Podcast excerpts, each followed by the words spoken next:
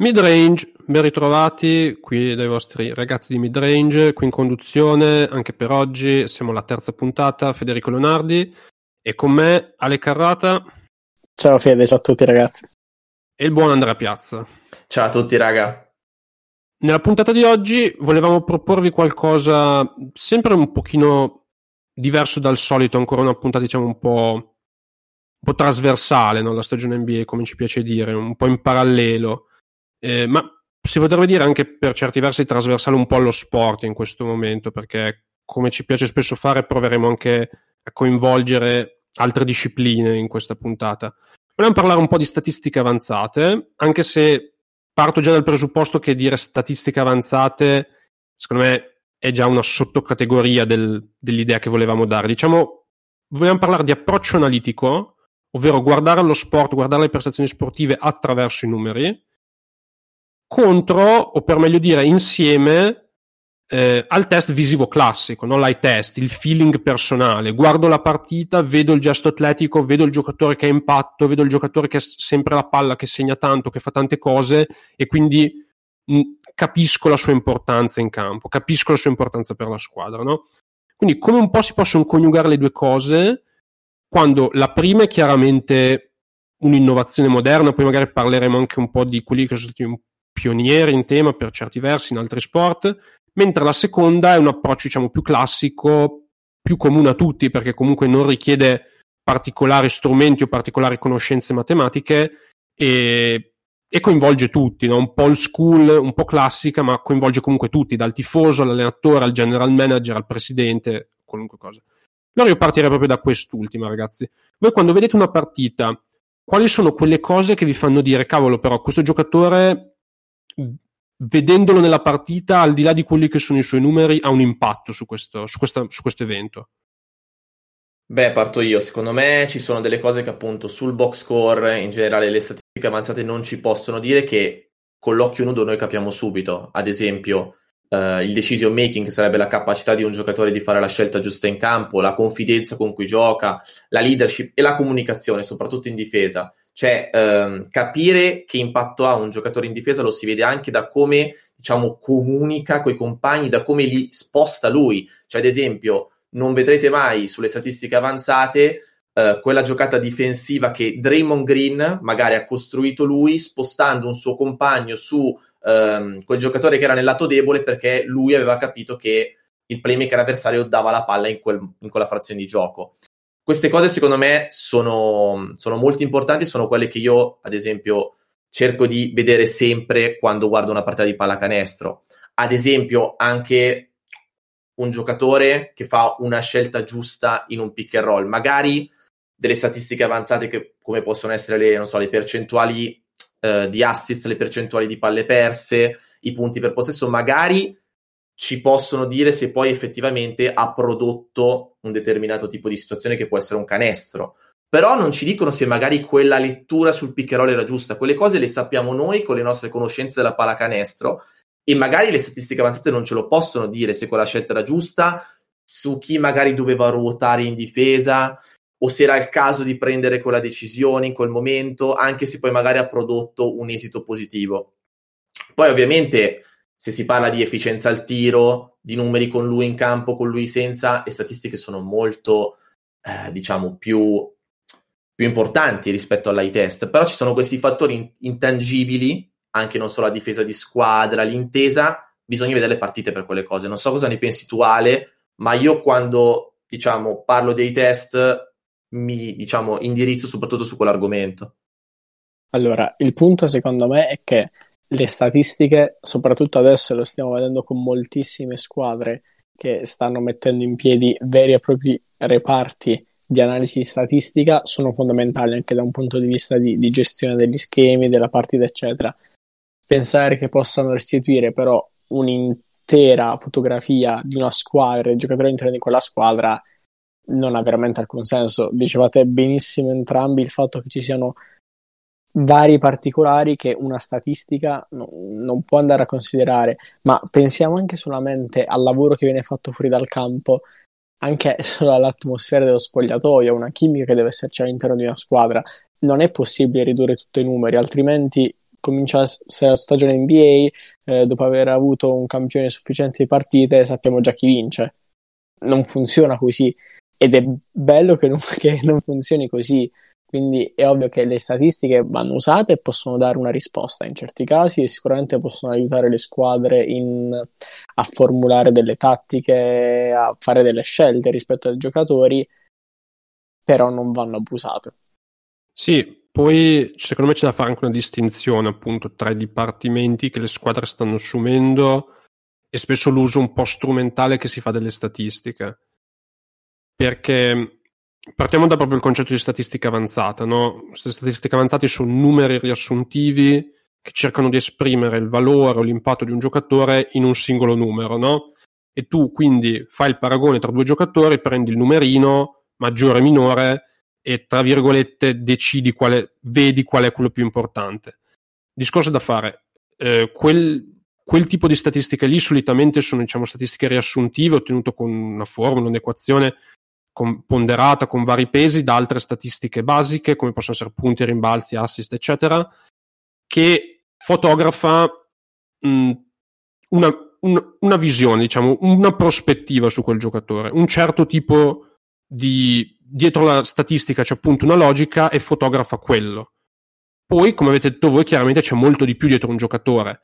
Neanche con 10 statistiche è possibile, per quanto ben selezionate, ben calcolate, eh, fotografare un intero giocatore. E quello è un uso che spesso viene fatto anche a livello mediatico, viene fatto dai tifosi sui social per giustificare di preferire il giocatore al giocatore B, molt- quasi sempre senza neanche sapere effettivamente la formula, la ponderazione dietro la formula, quindi anche con un uso, diciamo, poco, poco, poco ponderato, poco sensato della statistica stessa. Dipartimenti invece che le squadre assumono svolgono analisi molto più avanzate che sfruttano anche tecnologie nuove di machine learning e intelligenza artificiale, del quale noi parleremo in seguito per cosa possono essere lunghe. Adesso Andre so che eh, scalpita per dire una sua opinione un attimo su alcune squadre e ricondurre un pochino diciamo più il discorso alla dinamica NBA. Sì, esatto, su queste cose ovviamente sei più ferrato tu. Io volevo ricondurmi appunto al, alla situazione dell'ITES, al discorso su, questa, su queste osservazioni che facciamo noi guardando una partita di basket. E diciamo che il topic, il trend attuale sia perché i Clippers hanno preso Rondo. Allora, già nelle puntate precedenti avevamo, diciamo, evidenziato i pregi che Rondo ti porta eh, essendo a roster nella tua squadra. Però ci sono delle cose che, ad esempio, se tu ti, diciamo, ehm, se tu affrontassi il discorso guardando solo le statistiche avanzate, non capiresti. Noi guardiamo i Clippers che sono attualmente un super attacco, uno dei migliori attacchi della regular season degli ultimi anni sicuramente, e vanno ad aggiungere un giocatore che sembra non centrare molto con la squadra come Rondo.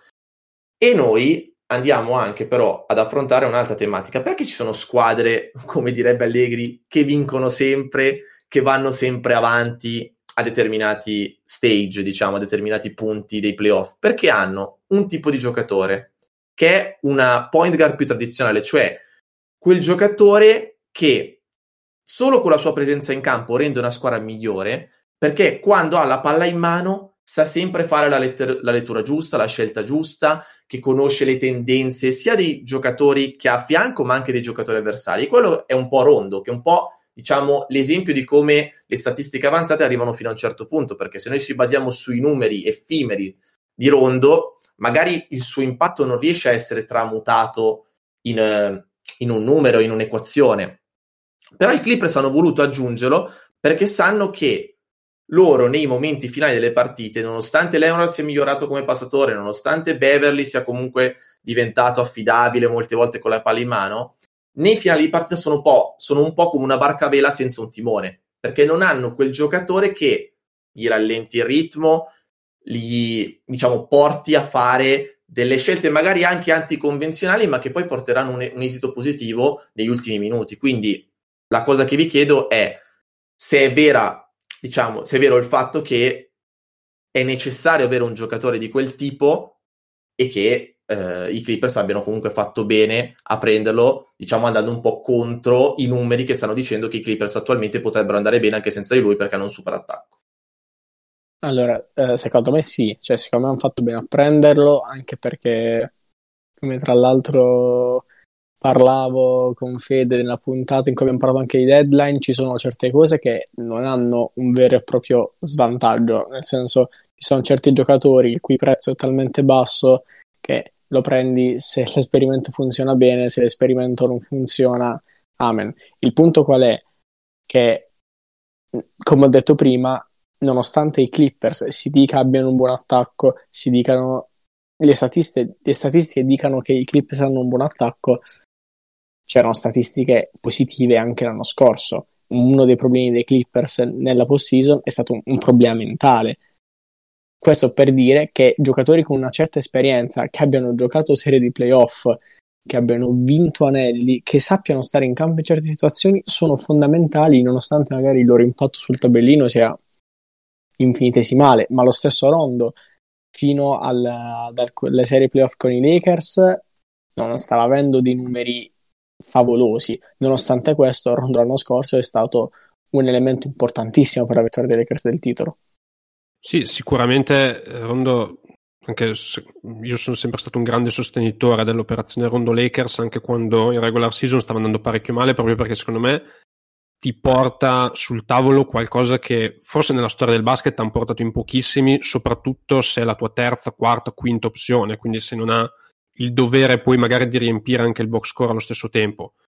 Eh, io, ci siamo dimenticati di fare una premessa, ma probabilmente è stata data un po' sottointeso. Chiaramente noi in questa puntata ci siamo, ci siamo concentrati sull'aspetto valutativo, quindi figurativamente siamo l'eventuale general manager diciamo che deve valutare quello che vede sul parquet. Chiaro poi che dalla prospettiva del tifoso, che magari cerca l'emozione, cerca lo spettacolo, ve ne potete fregare sia delle statistiche avanzate che dell'eye test cercate qualcos'altro, chiaro. Noi stiamo parlando di valutazione di quello che si vede sul, pal- sul campo da pallacanestro. E proprio per questo, secondo me, eh, come avete detto voi, ci sono cose che all'eye test mh, mm, sono palesi, mentre magari dal box score, da altre statistiche, saltano completamente. Quello di cui volevo parlare, che secondo me è anche l'aspetto interessante dell'evoluzione diciamo, statistica analitica negli ultimi anni, è che le due prospettive si stanno, tra virgolette, fondendo, ma Mm, siccome sono comunque dati riservati alle squadre, il tifoso magari medio che affronta la statistica avanzata come il numerino che gli viene calcolato e divulgato dal sito X, magari non, eh, non ha questa percezione. Perché banalmente ogni arena NBA ha installato un tot di telecamere, penso ha fatto un contratto con uh, Sprint per avere un certo tipo di analisi che è una specie di analisi statistica applicata proprio alle test, perché sono algoritmi di intelligenza artificiale che eh, catturano e documentano mm, occorrenze, casi, situazioni per il quale l'eye test dovrebbe premunirsi di non so quanti addetti manuali che si guardano e riguardano il film annotando di volta in volta quello che succede. E queste telecamere, questa tecnologia produce per le squadre una serie di informazioni che sono l'evoluzione dell'eye test, perché sono un eye test bionico che processa ore e ore di filmati in pochissime ore, no? Quindi tu per esempio vedi, eh, adesso chiaramente io non sono dentro un dipartimento di data, data, science di una squadra NBA, quindi non posso avere le, le statistiche precise, però immagino che ci siano banalmente informazioni su quante volte un giocatore tocca la palla nei vari momenti di partita, quindi tu banalmente puoi anche vedere che il rondo di turno tocca più la palla quando la partita è in difficoltà per la sua squadra o i suoi compagni si fidano di dare la palla in mano quando la partita è particolarmente tesa e equilibrata. Quindi tu capisci che quel giocatore può avere un impatto, può avere un peso nello spogliatoio che va oltre quello che poi risulta fine partita dal box score, per farvi un esempio. Così come puoi anche mappare certe informazioni per aiutare la tua difesa come supporto, tendenze dei giocatori, come attaccano, da dove tirano, dove segnano, dove vanno, con quale mano attaccano dal palleggio, eccetera, eccetera. Quindi tutta una serie di informazioni che si possono anche vedere, seppur da un punto di vista statistico, come un eye test avanzato. Eh, come mettere su carta quello che magari noi ci è palese agli occhi, cioè quello attacca sempre sulla sinistra. E quindi questa magari è una prospettiva un po' nuova. Un'altra, un'altra, un altro discorso che ci tenevo a fare è come per esempio eh, questo tipo di tecnologia sia fondamentale anche per eliminare una componente di bias umano, cioè di pregiudizio di preconcetto umano. Banalmente perché secondo me uno dei campi dove molte squadre hanno peccato più negli anni e secondo me un grosso esempio di questo sono i Boston Celtics perché da questo punto di vista Danny Ainge non solo ha peccato in fase di mercato, ma secondo me anche e soprattutto in fase di dinamiche interne di costruzione del roster. Molto spesso, secondo me, le squadre sbagliano l'autovalutazione del proprio roster. Cioè, non, non, non, tanto la valutazione della scelta al draft o del giocatore in free, agency da firmare, che è difficile per natura, perché è un tot di informazioni nascoste te. Tu non sai molto su quel giocatore lì. Ma invece tu sai molto sul giocatore che è in casa, su quello che vedi tutti i giorni. E delle volte è clamoroso come certe squadre riescano comunque a sbagliare le, le valutazioni sui giocatori interni, dandogli un contratto, dando, aspettandosi certi ruoli, aspettandosi certe cose da determinati giocatori. E secondo me questo tipo di statistiche avanzate può anche togliere questa dimensione bias, banalmente perché il general manager che ha scelto un certo giocatore al draft ha una base in più sulla quale decidere se rinnovare o meno il contratto che vada oltre la sua emotività e la sua percezione, da tra virgolette fan del giocatore. Non so cosa ne pensate, ragazzi. Ma no, Fede, sono d'accordo con te. Soprattutto l'esempio di Celtics, secondo me, di quest'anno è molto lampante, nel senso che non si, magari non si può capire perché Boston, che magari anche in alcune fasi del gioco sembra migliorata, magari se la passano di più, oppure in attacco cercano di fare cose diverse, Brown è salito di livello, perché, diciamo, stiano andando così male. E c'è una cosa che l'eye test ci dice, cioè che questi Celtics non hanno un'identità. Cioè, quando tu li vedi giocare, sembrano scollegati tra di loro, non comunicano, non tornano in difesa di squadra, non c'è diciamo quell'effort, quella voglia di morire sulla seconda palla che magari versioni di Celtics passate avevano. E questa cosa la puoi solamente capire guardando Boston sul lungo periodo col tuo test. Poi anche sulla valutazione, secondo me, dei giocatori al draft è interessantissimo il discorso dell'analytics. Perché vi faccio un esempio eh, di casa mia, cioè dei jazz, i Jazz hanno scelto Azubuike alla numero 27, nonostante avessero praticamente tre centri a roster, perché nel loro dipartimento di, eh, di analytics Azubuike era considerato un top 10 di questa classe draft. A parte che ovviamente questa cosa mi ha fatto ridere, mi farà sempre molto ridere, bisogna capire che modelli le squadre hanno per valutare i giocatori, per valutare il miglior giocatore disponibile, perché secondo me è molto più facile per un centro mettere dei numeri al college che ti facciano salire in quei modelli in una posizione più alta in un mock draft rispetto magari a un esterno che magari non ha così tanti possessi per eccellere, ma magari ha un impatto maggiore. Sì, ma infatti un'altra componente interessante è come li usi i dati. Cioè, vi faccio un esempio banale. Negli ultimi dieci anni i siti di statistica, i siti scusate, di scommesse, i bookmakers hanno avuto un'esplosione nei profitti perché la loro modalità, diciamo, vecchia di business era legata al fatto che loro aggiustassero le quote, oltre che sui consigli di esperti che avevano in casa, eh, sull'andamento dei soldi. Cioè, ovvero, il pubblico sta scommettendo sulla quota X, quindi io aggiusto le quote con il mio spread in modo che la distribuzione delle scommesse segua un certo, una certa logica, una certa distribuzione e grazie al mio spread io possa avere dei profitti. No? Quindi seguo sempre quello che mi dice il pubblico e poi tra virgolette metto un handicap sulle quote che è il mio spread, la mia percentuale di profitto che mi permette di essere sempre profittevole. Però comunque tu segui l'andamento del pubblico in linea di massimo. Questo diciamo un po' il bookmaker vecchio stampo. Il bookmaker nuovo, nuovo stampo, nuovo, nuovo, come nuovo modello, adottano appunto dei modelli di intelligenza artificiale, machine learning, ancora queste parole un po' abusate che però ogni tanto purtroppo servono perché non, non ci sono dei veri e propri sostituti nella lingua italiana, che riescono a prevedere con discreta e sufficiente diciamo, precisione l'andamento non del singolo evento, perché ricordiamoci stiamo sempre parlando di probabilità, quindi anche una probabilità del 90% che secondo alcuni è una certezza, una volta su 10 fallisce. E quindi poi non stupitevi se vi ricordate come quando trovate il semaforo rosso per strada che una volta su 10 il 90% di probabilità di vittoria ha fallito perché è, è, è nella stessa definizione di probabilità quell'occorrenza.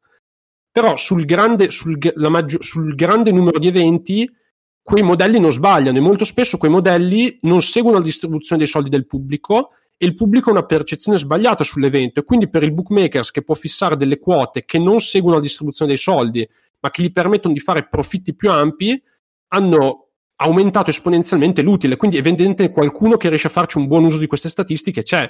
Poi che la singola squadra che magari ha appena assunto un dipartimento statistico abbia dei modelli un pochino diciamo da da perfezionare non è da escludere, così come non è da escludere che ci sono certe variabili che sfuggono ai modelli, soprattutto in fase di draft, banalmente penso alla work ethic. Nessuno può sapere quanto un giocatore lavorerà in palestra una volta che viene draftato. Penso che il Jimmy Butler di turno, meno che non esista una misura della sua voglia di vincere o della sua competitività, non rientrerà mai in questi modelli, soprattutto in fase ecco, di selezione al draft. Sì, sono d'accordo, Fede, assolutamente anche la, sull'ultima di Butler.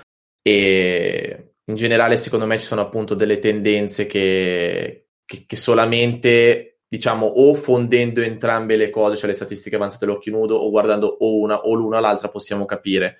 Io, visto che siamo in chiusura, volevo lanciare, diciamo, una questione, ovviamente è molto estremizzata. Secondo voi si arriverà mai a un punto tale dove ci sarà uno sport dove praticamente il 90% del lavoro lo fanno le statistiche avanzate? Cioè, io non seguo il baseball, ad esempio, quindi non posso dirlo con certezza, ma leggendo molto spesso articoli noto come praticamente le analisi vengono fatte solamente su quello e addirittura molti provocano dicendo che non serve neanche guardare le partite per capire come va una squadra. Ovviamente non sarà così, chiaramente rispetto a chi guarda l'MLB, ad esempio, però vorrei, diciamo, capire se si arriverà a un momento tale dove quasi i giocatori saranno dei robot sotto certi punti di vista.